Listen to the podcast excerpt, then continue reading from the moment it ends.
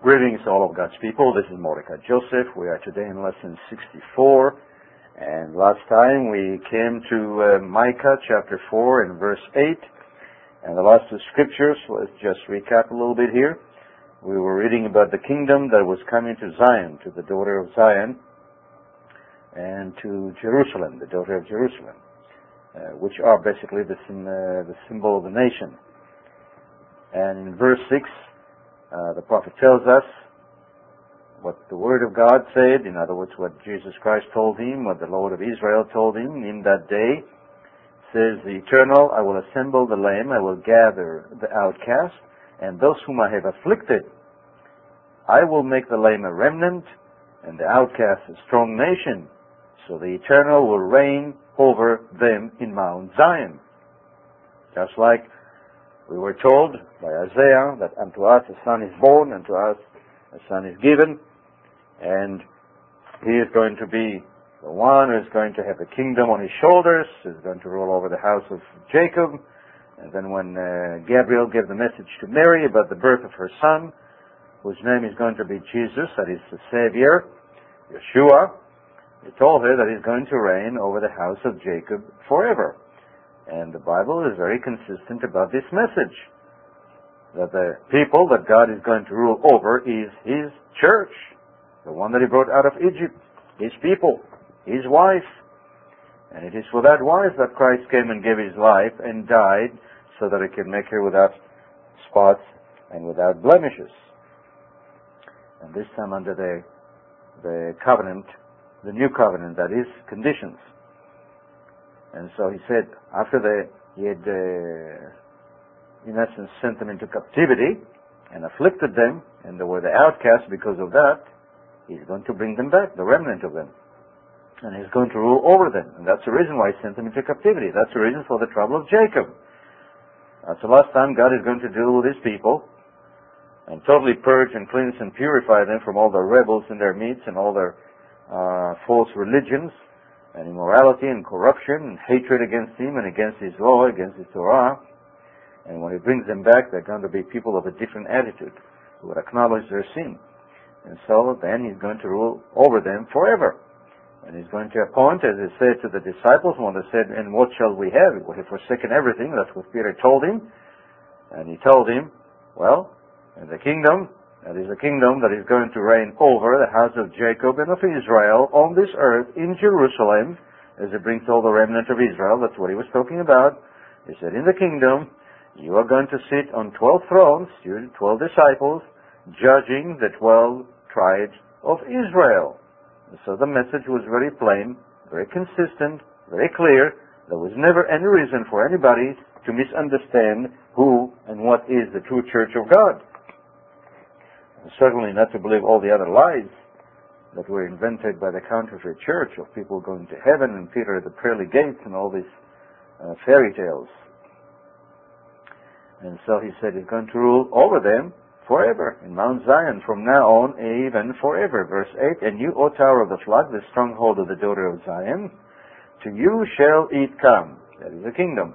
Even the former dominion you see, the former dominion shall come. What is the former dominion? The dominion that used to be there. That's what the former dominion is all about. And that's what the apostles, the last question that was on their mind to Jesus Christ before he ascended up to heaven. You can read it in the book of Acts chapter 1 and 6. Lord, will you at this time restore? That's the former dominion. Will you restore at this time the kingdom to Israel? Because that's his people, that's his wife, that's his church. The apostles never understood it otherwise. Paul never understood it otherwise. And yet the unlearned believed otherwise because they were unlearned. And they developed a new doctrine that God rejected his people Israel, the people that he brought out of Egypt that he married. And then, because he died, he said, that's it, no more. I don't want to see you anymore. I'm going to get me another wife. And that was one of the major, major lies that Satan, the devil, has has foisted upon uh, unsuspecting humanity. Over two billion of them believe in this lie. And unfortunately, many of us who came out of those churches brought it with us and still believe in it to this very day. And some of you are going to, to totally reject what uh, you have read until you humble yourself before your mighty God and believe His word instead of the lies that you have been taught. And you, O tower of the flood, the stronghold of the daughter of Zion, to you shall it come, even the former dominion shall come, the kingdom of the daughter of Jerusalem. And this are the words of men, these are not my words, so don't take it personally. Verse 9, Now why do you cry aloud? Is there no king in your midst?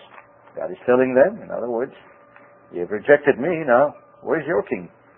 Has your counselor perished? For pangs have seized you like a woman in labor. That's because of the trouble it's going to bring upon them. Be in pain and labor to bring forth, O daughter of Zion, like a woman in birth pangs. For now you shall go forth from the city, you shall dwell in the field, and to Babylon you shall go. And there you shall be delivered. There the Eternal will redeem you from the hand of your enemies. So now he's telling his, his wife, his people, you know, you're going to be in real trouble. You're going to feel like a woman who's going to give birth, and you're going to go into captivity. You're going to be full of fear. And you, daughter of Zion, are going to go to Babylon, physical Babylon, but also they became a part of spiritual Babylon, is uh, got used to the place. And that's what God is telling us to this very day. Come out of Babylon, because we never came out of it. Just like the children of Israel who went to Egypt never came out of it spiritually. And so God tells them, even though he's going to send them into captivity into Babylon, he's going to redeem them from the hand of their enemies. In other words, the message is always there. Yes, I'm going to punish you, but I'm going to bring you back. So always remember that and be comforted by that. Verse 11, now also many nations have gathered against you who say, let her be defiled and let our eye upon Zion. In other words, let's see her destruction. But they do not know the thoughts of the Eternal, nor do they understand His counsel, for He will gather them like sheaves to the threshing floor. And now God is ready to punish the nations, who punish His own people. And verse 13, Arise and thresh, O daughter of Zion, for I will make your horn iron, and I will make your hooves bronze, and you shall beat in pieces many peoples.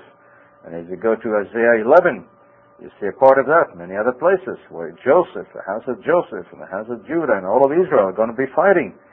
And are going to get back their land, and they're going to uh, go to the east and west and everywhere else, you know, and, and uh, destroy the enemies of uh, of God, their enemies. And that's what God is talking about here. And so he says, "You shall beat many people. Uh, you shall beat in pieces many peoples." and I will consecrate their gain to the eternal, and their substance to the eternal of the whole earth. And God makes it very plain after the destruction, He's going to bring redemption to His people, and He's going to use His people to win the battle and conquer and destroy all those who were destroying them, who have taken them into captivity. And chapter 5 of Micah and verse 1, Now gather yourself in troops, O daughter of troops. He has laid siege against us. They will strike the judge of Israel with the rod on the cheek. And that's speaking about the judge of Israel, the God of Israel, the Savior of Israel that became in the person of Jesus Christ. And that's what they've done to him. Uh, on the night that he was taken and betrayed, uh, smote him on the cheek. And verse 2, But you, Bethlehem Ephratah, though you are little among the thousands of Judah, was a little town at that time, Yet out, out of you shall come forth to me the one to be ruler in Israel. And that was the destiny of Jesus Christ, to be a ruler in Israel, not to be a ruler uh, over another nation. Israel was his wife and his people. And when he brings Israel to himself and marries her, after purifying her from all her sins, that's why he had died for her to atone for her sins, then he's going through her to bring all nations of the earth also, and they're going to be the children. But his people, his chosen family, and his chosen wife is Israel, has been, is, will be. There was never any change. And so he said, uh, Yet out of you shall come forth to me. This is the Father speaking here. The one to be ruler in Israel who is going forth are from old, from everlasting. In other words, it has no beginning, no end. As I said in Revelation, I am the Alpha and the Omega. Some people think that Jesus Christ was created. God makes it very plain. He did not. He is eternal. He has no mother. He has no father, it says about Melchizedek. And uh, has no beginning nor end because that's the same person. Verse 3, Therefore he shall give them up, that is his people, until the time that she who is in labor has given birth, and, that, and then the remnant of his brethren, the brethren of Jesus Christ, his people Judah, his own, and the rest of Israel, shall return to the children of Israel. And so God is going to afflict his people, and yet throughout that affliction, just like in Egypt, a nation was born. And this is the birth of the church. And it is coming. This is when the nation of Israel is going to be reborn, so to speak. It's going to be born. And that's the birthday of the church of both those who are spiritual, who will become spirit beings, and those who are going to be brought back to the land and reborn as a nation.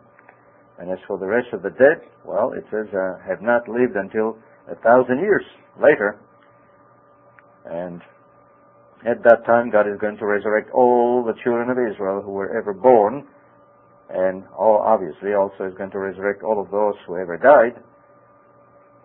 And the children of Israel will continue to be a part of the wife. They will join the wife as physical beings first and receive the Holy Spirit after the atonement is applied to them, and gradually they too will become spirit beings. And the bride of God is an eternal bride. And it's basically Israel and the few that God grafted along the, along the, you know, with them uh, since the days of Abraham and all the righteous men that lived before that. Verse 4, uh, well, in verse 3, we are reading about uh, the children of Israel coming back and they're going to, to, that is the remnant of his brethren, which are the brethren of, of God, uh, shall return to the children of Israel, because there are going to be some of the children of Israel that is coming in the land of Israel. Uh, mainly the people of Judah, and uh, they include some of Benjamin, some of uh, Levi, and not all of them are going to go into captivity, so when God brings back all the remnants of Israel, they're coming back to their brethren, uh, to the children of Israel that are in the land already. Verse 4 and he shall stand and feed his flock, speaking by the great shepherd, Jesus Christ, feeding his flock, which is the lost sheep of the house of Israel that he finally brought back, in the strength of the eternal. So he, the Savior, the Lord, the God, the ruler in Israel, the Messiah, he is going to feed his flock in the strength of the eternal. And the eternal is his Father in the majesty of the name of the Lord, He is God. So we are told very plainly that the Messiah, the Redeemer, the Savior, the Deliverer, Jesus Christ, the God of Israel, who is going to remarry Israel, the one who remarried her in Sinai, is going to reign over his people in the strength of his God, in the name and the majesty of his God, who is his Father. This knowledge has been lost to the, to the people of Judah since shortly uh, after the days of Ezra and Nehemiah. At that time, still, that knowledge was there. At least the leaders, the spiritual leaders, and many others, and the priests have known that. It's only later on, when rabbinic time began, more and more darkness fell upon the people of Judah as God prophesied through the prophet Isaiah. He's going to blind them. So by the time he came on the scene, they were so blind, at least in this area, there were not in many others, that they could not perceive and understand, at least many of them, speaking by the leaders in specific, they could not see Jesus Christ as their God, as the Lord that, that is coming to feed them in the name of His God, who is the Father. And they called Him, uh, you know, blasphemy because He was saying that He was the Son of God. Well, all along the Bible told them that. There was nothing new about it. And so many did perceive that. Many of the children of Israel, followed Him, and yet the leaders did not. And that's the way it happened. The babes understood, but the wise and the prudent were blind. And that's what God did to them. That's what we read in Isaiah 29. That God is going to make the wisdom of their wise, you know, the prudent, the high, the mighty, the spiritual leaders, perish. That's why they couldn't see Him. There was a veil over their heads that God Himself put there because of the rebellion. And God makes it very plain. And so, we continue. Uh, when the Assyrian comes, Well, actually, verse 4, let's continue that. Uh, he's going to reign in the strength of the eternal, in the majesty of the name of the Lord his God, uh, that is his Father, and they shall abide, speaking about his people, for now he shall be great to the ends of the earth, and this one shall be peace. And so, Christ, the Messiah, the God of Israel, the husband of Israel, is going to bring peace all, over all the earth. He's going to reign over all the earth. And when the Assyrian comes into our land, and when he tra- trades in our palaces, then he will raise against him seven shepherds and eight princely men. And so the people of Assyria that came anciently and took the house of Israel into captivity because of the rebellion are still around. This is no history. Know that the Assyrians migrated into modern day Germany, at least the majority of them. Some are still there, back there in the old country. They're found in northern Syria. They're found in Iran. They're found in Afghanistan, other places where they, they were scattered in all directions. But the majority of them went into the land that is called today Germany. And God has used them 50 years ago to afflict His people, specific Judah, but also Israel, and He's going to use them again. And so at His coming, when He descends on the Mount of Olives, they're going to be right there, and He's going to wipe them out, and leave small remnant of them, and give them a commission. Now from destroyers and evildoers and liars and thieves and robbers of my people, and destroyers of my people, and members of the great whore, of the harlots, and you know, the false counterfeit church, they're going to go and preach righteousness. They're going to declare my glory throughout all the nations of the earth, and I'm going to send you, and you're going to bring my people back here, and like good Germans, they're going to say, yes sir, that's something they do understand. They understand authority and power. And when God sends them, they're not going to argue anymore. In verse 6, they will waste the sword, uh, the, with the sword, the land of Assyria. That is, God is going to raise men, you know, seven shepherds, he said, and eight princely men. We don't know exactly what it means now. We're going to find out in the future. And they're going to destroy the land of Assyria. And the land of Nimrod at its entrances. Thus he shall deliver us from the Assyrian, that is God, when he comes into our land and when he treads within our borders. Then, after that, the remnant of Jacob shall be in the midst of many peoples. Well, it's not really after that because now God is going back in time to a period that we are alive in, and the last uh, century in specific, and then he says, And the remnant of Jacob shall be in the midst of many people, like the dew, many people, like the dew from the eternal, like showers on the grass, that tarry for no men, no wait for the sons of men. In other words, God never rejected his people, and this is basically speaking about what Jacob told his sons. Come and I shall tell you what will happen to you at the end time, the latter days, and all the blessings that God was going to pour upon them. And in spite of the fact that he sent them into captivity, he was going to perform his promises to him, to them because God never lies. Even though people think that he's a liar because they say, well, he made all those promises and doesn't keep his promise. And verse 8, And the remnant of Jacob shall be among the nations, the Gentiles, that is, in the midst of many peoples, like a lion among the beasts of the forest, like a young lion among the flock of the sheep, who, if he passes through, both trades down and tears in pieces, and none can deliver. And this is the state of the, of the rest of Israel in this uh, last times, where we find the descendants of Israel, and those who do not know the, or the people of Israel obviously don't understand that, because the people of Israel that were taken to captivity finally migrated to northwest Europe and then to the British Isles and from there to the New World. In other words, the mightiest nations that you find on the face of the earth today, in terms of uh, the United States and Britain and then France and you know northwestern Europe and all of them put together, you know, as allies. Um, uh, we're not talking about Germany or Austria, which are not uh, children of Jacob. The Austria is, uh, you know, made of descendants of uh, Asshurim, the, son, the grandson of uh, Abraham from Keturah. But nevertheless, they are not children of Israel. And so these are the mightiest, mightiest nations on the face of the earth today. And when they go to war, nobody can uh, stop them and they win the battle. That is when their war is just and God is with them. And so far it has been with an overwhelming majority of all the wars that they have uh, waged against the enemies, or the enemies waged against them. And that's what God is speaking about. In verse 9, Your hand shall be lifted against your adversaries, and all your enemies shall be cut off. And yet God says at the same time, because of their iniquity and punishment, now He is injecting the punishment of Jacob. See, when you read the Bible, unless you have a, a quite an extensive background and uh, context, you don't understand the scriptures.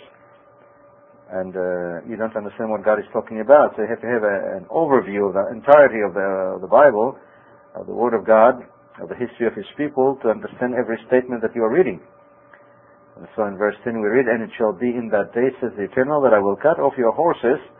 In other words, when God is going to punish him in the coming uh, years from your midst, that is punish Israel, and destroy your chariots. Though they were the mightiest nations on the face of the earth, God is going to bring them totally way down because of the iniquities and the corruption and the rebellion in their land against God and His laws. And I will cut off, verse 11, the cities of your land and throw down all your strongholds strongholds, and I will cut off sorceries from your hand. And you shall have no soothsayers. Nowadays, you look at the, the nations of Israel, be it here or in the Middle East, or Israel is the mightiest know, nation there in the Middle East, just like the United States here. Uh, so both houses of Israel and Judah are top of the world, so to speak, in many ways. Yet God is going to bring destruction on them because of all these iniquities, and some of them are are uh, a lot of sorceries, a lot of soothsayers and astrologers and palm readers and all that. And God forbade them to have any of that in the past because that's dabbling with demons. Verse 13, And your carved images I will also cut off, and your sacred pillars from your midst. Well, that's in the past what they had, where they worship those. Nowadays they have obelisks and other things that people worship. And you shall no more worship the work of your hands. And that's what they do today. They worship technology and they say we have no need for God anymore. God is dead. Verse 14. I will pluck your wooden images from your midst, and thus I will destroy your cities. And I will execute vengeance and anger and fury on the nations that have not heard. So not only on Israel is going to bring the punishment, but then after that on the rest of humanity. Because all of them are, are uh, in a state of rebellion against God. And then we'll continue now with chapter 7 and verse 8, where we read, Do not rejoice over me, my enemy, now that God brought in uh, destruction on his people, and he's describing in the beginning of the chapter all the evils and the corruption and the immorality and the hatred and the and the conflict that they had within their families, within the nation, within the people, murder and bloodshed, and you hear about it all the time on the newspapers. That's all news are all about. And for and for that, God is going to bring a horrible punishment, the greatest one on Israel. And yet, God is saying to Israel and comfort, comforting her that He's going to deliver her. And so now Israel is speaking from that state of captivity, of destruction, of affliction. She says, Do not rejoice over me, my enemy. When I fall, I will arise. When I sit in darkness, the eternal will be a light to me because Israel still knows and they're going to know even, even better that God said all that. He's going to punish them, but He's go, going also to deliver them. And so Israel can say these things, being comforted by these words. Now verse 9, I will bear the indignation of the eternal. In other words, I'm going to, I'm going to accept it now. I'm not going to be rebellious. In other words, this is speaking about a, a time when the state of mind of Israel is going to be totally different. When God has punished them, and now they're obedient, and now they acknowledge their sin and iniquity. They're not blaming God anymore. They're not blaming the enemies anymore. They're not blaming any conspiracies anymore. And they're not blaming, you know, black helicopters and this and that and that person, and the other person, the United Nations, or the president, or the, the you know, the royal prince in England. They're going to blame themselves. So let's say, I will bear the indignation of the eternal because I have sinned against him. Finally, Israel comes to repentance and acknowledges her guilt. And until he pleads my case and executes justice for me, he will bring me forth to the light, and I will see his righteousness. Then she who is my enemy, that's the counterfeit church, Babylon, the enemies that rose against the people of God to destroy them. And that's what Israel is saying. Then she who is my enemy, and the, and the false church that comes to be the true one will see and shame will cover her who say to me, Where is the eternal your God?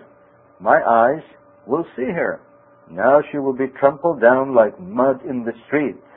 And that's, that's a description that you read in, uh, in Revelation, the destruction that God is going to bring on Babylon. And with this Babylon, also Assyria is linked. Are in Europe, in Germany. They're going to be uh, linked to the counterfeit church and lend their forces among all the other nations to that church, to the Babylon system to bring destruction on the people of God, and then God is going to turn around and bring utter destruction on them. Verse 11, In the day when your walls are to be built, in that day the decree shall go for, shall go far and wide. In that day they shall come to you from Assyria and the fortified cities, from the fortress to the river. That is the river of Euphrates, from sea to sea. In other words, now it's speaking about the children of Israel who are going to come back to their land. Yet the land shall be desolate because of those who dwell in it and for the fruit of their deeds. Verse 14, uh, speaking again about the children of Israel coming back to their land, shepherd your people with your staff. Uh, that is, God is going to shepherd his people with his staff, and the flock of your heritage, which are Israel, who dwell in solitary in a woodland in the midst of Carmel, let them feed in Bashan and Gilead as in the days of old. So now Israel is speaking to her God, uh, calling upon him, the great shepherd. Uh, in other words, take care of your people, bring them back to the land that you promised. And all those lands that have been taken away from them and have been divided and partitioned by others, and now other nations live in those areas, like in Gilad, Jordan is there, in Bashan, all the way up to the north, Lebanon, and uh, even all the way up. And those lands that are now occupied by uh, the people of Lebanon, then Syria further up, Israel is going to occupy that because that belongs to them. And there is no such a thing as occupied territories from the point of Israel. That's their land. The ones, the ones who really occupy the land are the people who do not belong there, who call themselves Palestinians. And so God is going to bring his people back to the land of Israel because that's his wife and that's his people, and this is where he's going to rule over the house of Jacob forever. And this is where his disciples are going to rule over the tribes of Israel because that's what the church is all about. And some of them will be spirit beings, as we mentioned many times, and the rest physical beings who would receive the Holy Spirit. And that's what the church of God is and always was. Partly spiritual, and the majority were physical until God is finished with the job. And so we continue in verse 16, the nations shall see and be ashamed of all their might. They shall put their hand over their mouth, their ears shall be deaf. They're not going to speak against the people of God anymore. And they shall lick the dust like a serpent. In other words, when they come to Jerusalem, they're going to, you know, bow down and kiss the dust of Jerusalem as we read in other places, and they shall crawl from their holes like snakes of the earth. And also wherever they are, they're going to be so, you know, terrified by God, the God of Israel, who is rising to smite them. Uh, this is what they're going to do. Like snakes, they're going to lick the dust. And also when they come to Jerusalem to worship the, uh, the, the God of Israel and to seek His law. And they shall be afraid of the eternal, our God. See? They, the nations, the Gentiles, are going to be afraid. This is uh, Micah is, speaking here. All the children of Israel are going, he's going to be, they are going to be afraid, the nations, the Gentiles, of our God, you know, the God of Israel. And shall fear because of you. That is because of you, God. The shepherd of Israel, the God of Israel, is come to deliver his people. Who is a God like you? Pardoning, eh, that is, pardoning iniquity and passing over the transgression of the remnant of his heritage. So the message was always there. God is going to atone for his people, forgive his people. The manner in which he did it ultimately, and that was the, the plan of the Father, to give the life of his Son for his wife. And not only for his wife, but for the rest of humanity who are going to be the children. And so, to say that the people of God were being rejected is utter nonsense. He does not remain uh, retain his anger forever. because he delights in mercy, and he will again have compassion on us and will subdue our iniquities. And the people of Israel had always known that who read the scriptures, in particular the people of Judah. The other tribes of Israel, they lost their, uh, the knowledge of their own heritage. So they did not understand the scriptures properly. What the disciples did when Christ came on the scene, and they knew that God was never going to forsake his people, and therefore they were not about under Jesus Christ, or neither Jesus Christ was about to begin a new church. And so when he says, I will build my church, this is how he was going to build his church. His wife, his people Israel. He's going to atone for their sins and pardon their iniquity and remove it and pass over the transgression of the remnant of his heritage and subdue all their iniquities and take them back to himself without spot and without blemish. And so again it says in verse 19, He will again have compassion on us and will subdue our iniquities and you will cast our sins into the depths of the sea. See, totally blotting out all sins from Israel. In other places it says, the time will come where the sins of Judah and Israel will be sought and will not be found, because God is going to have mercy on them. Verse 20, and you will give truth to Jacob and mercy to Abraham, which you have sworn to our fathers from days of old. So God swore by his name that he's going to, to, to uh, be the God of his people forever, and make a covenant with them forever and bring them back after punishing them and they will be always with him forever. And for people to say that he rejected his people, these are people who are saying to God, you are a liar. And if you find yourself in that position, you should think about it soberly. Where did you get this notion? You didn't get it from the Bible, but from your uh, misunderstanding of it, being unlearned, thinking that you are learned. And so let's continue another story uh, in uh, in the book of Nahum, chapter 1 and verse 15. And verse 15, we read, uh, after God brings back his, his people Israel uh, to their land, he, he, we read in verse 15, Behold on the mountains the feet of him who brings good tidings. That's what the gospel is all about. The gospel was to Israel, and then through them to the rest of the nations. Because salvation is of Israel. Salvation is of the Jews. Christ said salvation is of the Jews because they're the only people that were around at the time. But if all of Israel were there, he would have said of Israel. But this is what he meant. Salvation is of Israel to all mankind. In other words, the way God chose to do it, uh, Jesus Christ is going to be the husband, Israel is going to be the wife, and through the wife the children will come. And it's through the wife that God was going to teach the rest of humanity. And that's why he came and established a group of, uh, of teachers, disciples, that became teachers, and they were all Jews, they were all Israelites, and he sent them into all the world. So whoever is reading these words uh, that are before us here in, in, in the Bible from beginning until the end is reading the words that were written by the children of Israel, inspired by God. And that's what it means. And they have to, in order to come to God, they have to become a part of the commonwealth of Israel. Paul made it very plain to the Ephesians and Romans and many other places. People without a background have no knowledge or understanding of that. They're totally confused. As I says, behold on the mountains the feet of him who brings good tidings. And in the book of uh, Romans chapter 10 verse 15, Paul referred to this statement, who proclaims peace, O Judah, keep your appointed feast. That's a part of the good tidings. Judah, you're going to be keeping the feasts. And you're no longer going to be in captivity and away from your land. And it says, perform your vows, for the wicked one shall no more pass through you. The land of Judah, that is. He is utterly cut off. And that is going to be the fate of all those who claim that the land belongs to them. And they want to call it Palestine. And all the other nations who are coming against Judah. God makes it very plain.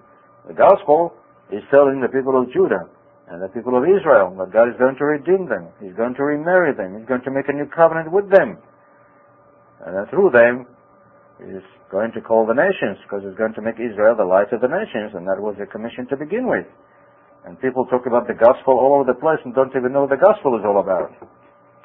It's the gospel of the kingdom of God that is going to be on this earth when He reigns over the house of Israel the whole house of Jacob the two kingdoms of Judah and Israel who are going to become one nation again and cause all nations to come and worship him and hear the word uh, that he speaks to them through his people in Jerusalem.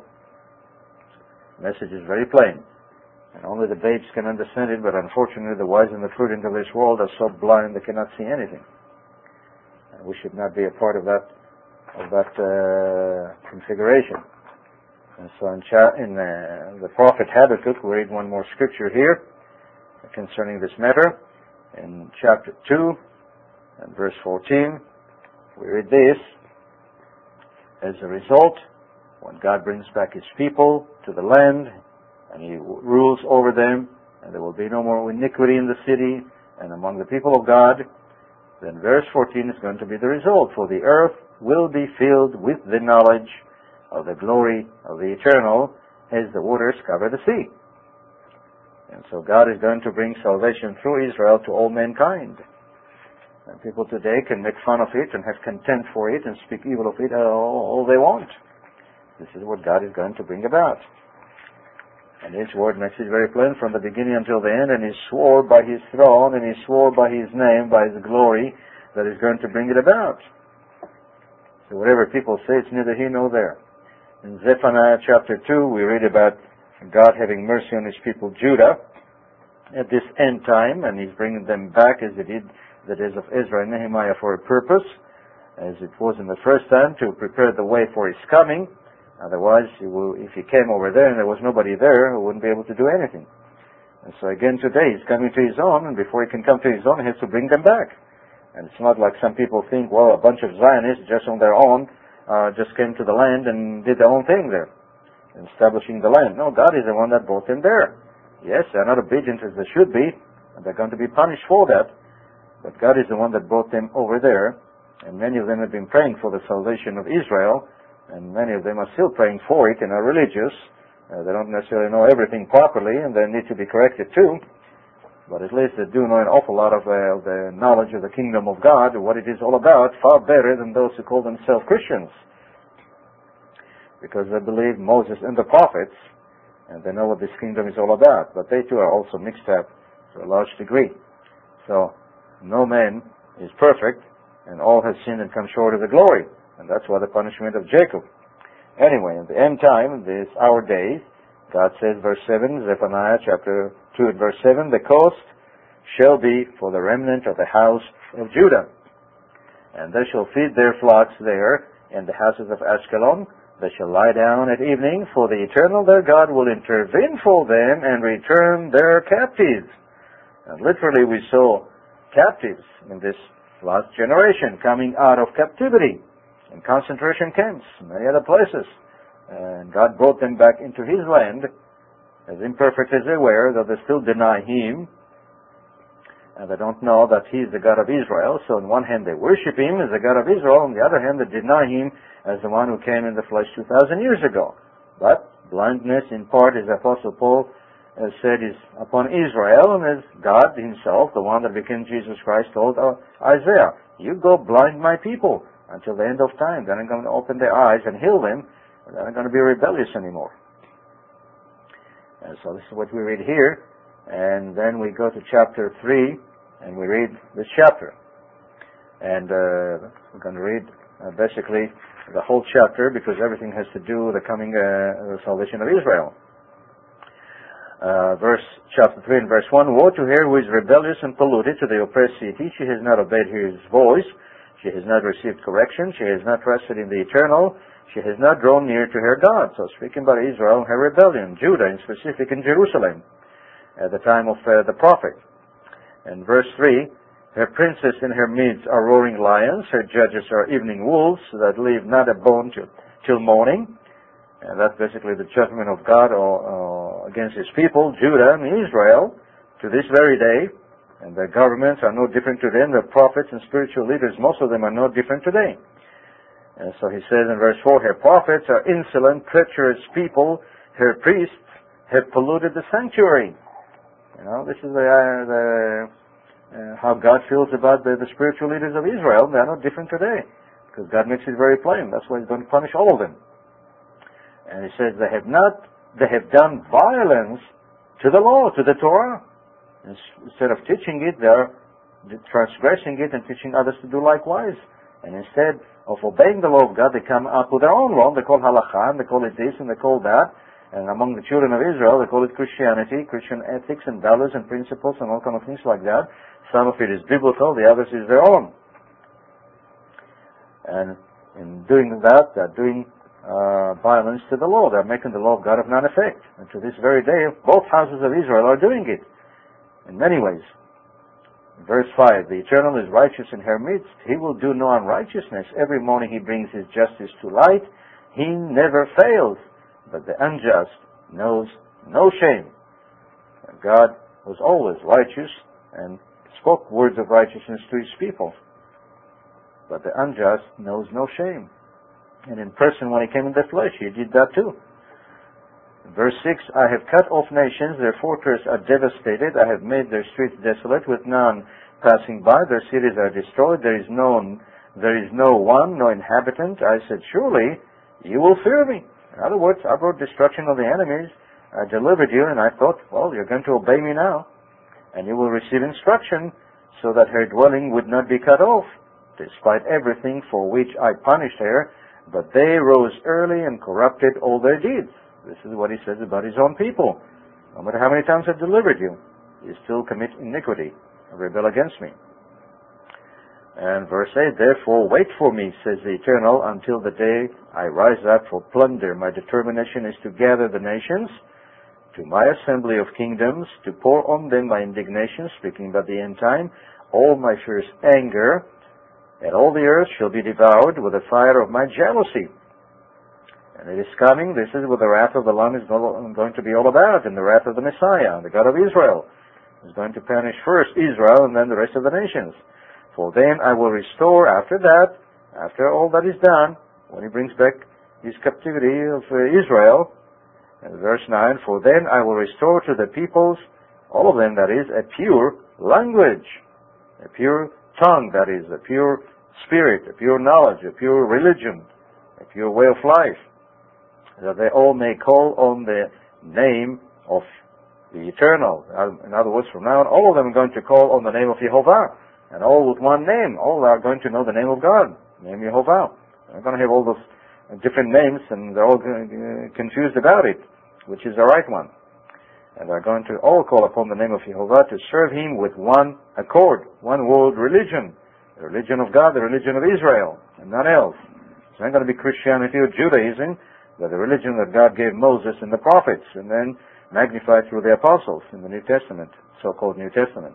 Verse 10, From beyond the rivers of Ethiopia, my worshippers, and the daughter of my dispersed ones, speaking about his people, Israel, shall bring my offering. In that day you shall not be shamed for any of your deeds, speaking to his people, in which you transgress against me.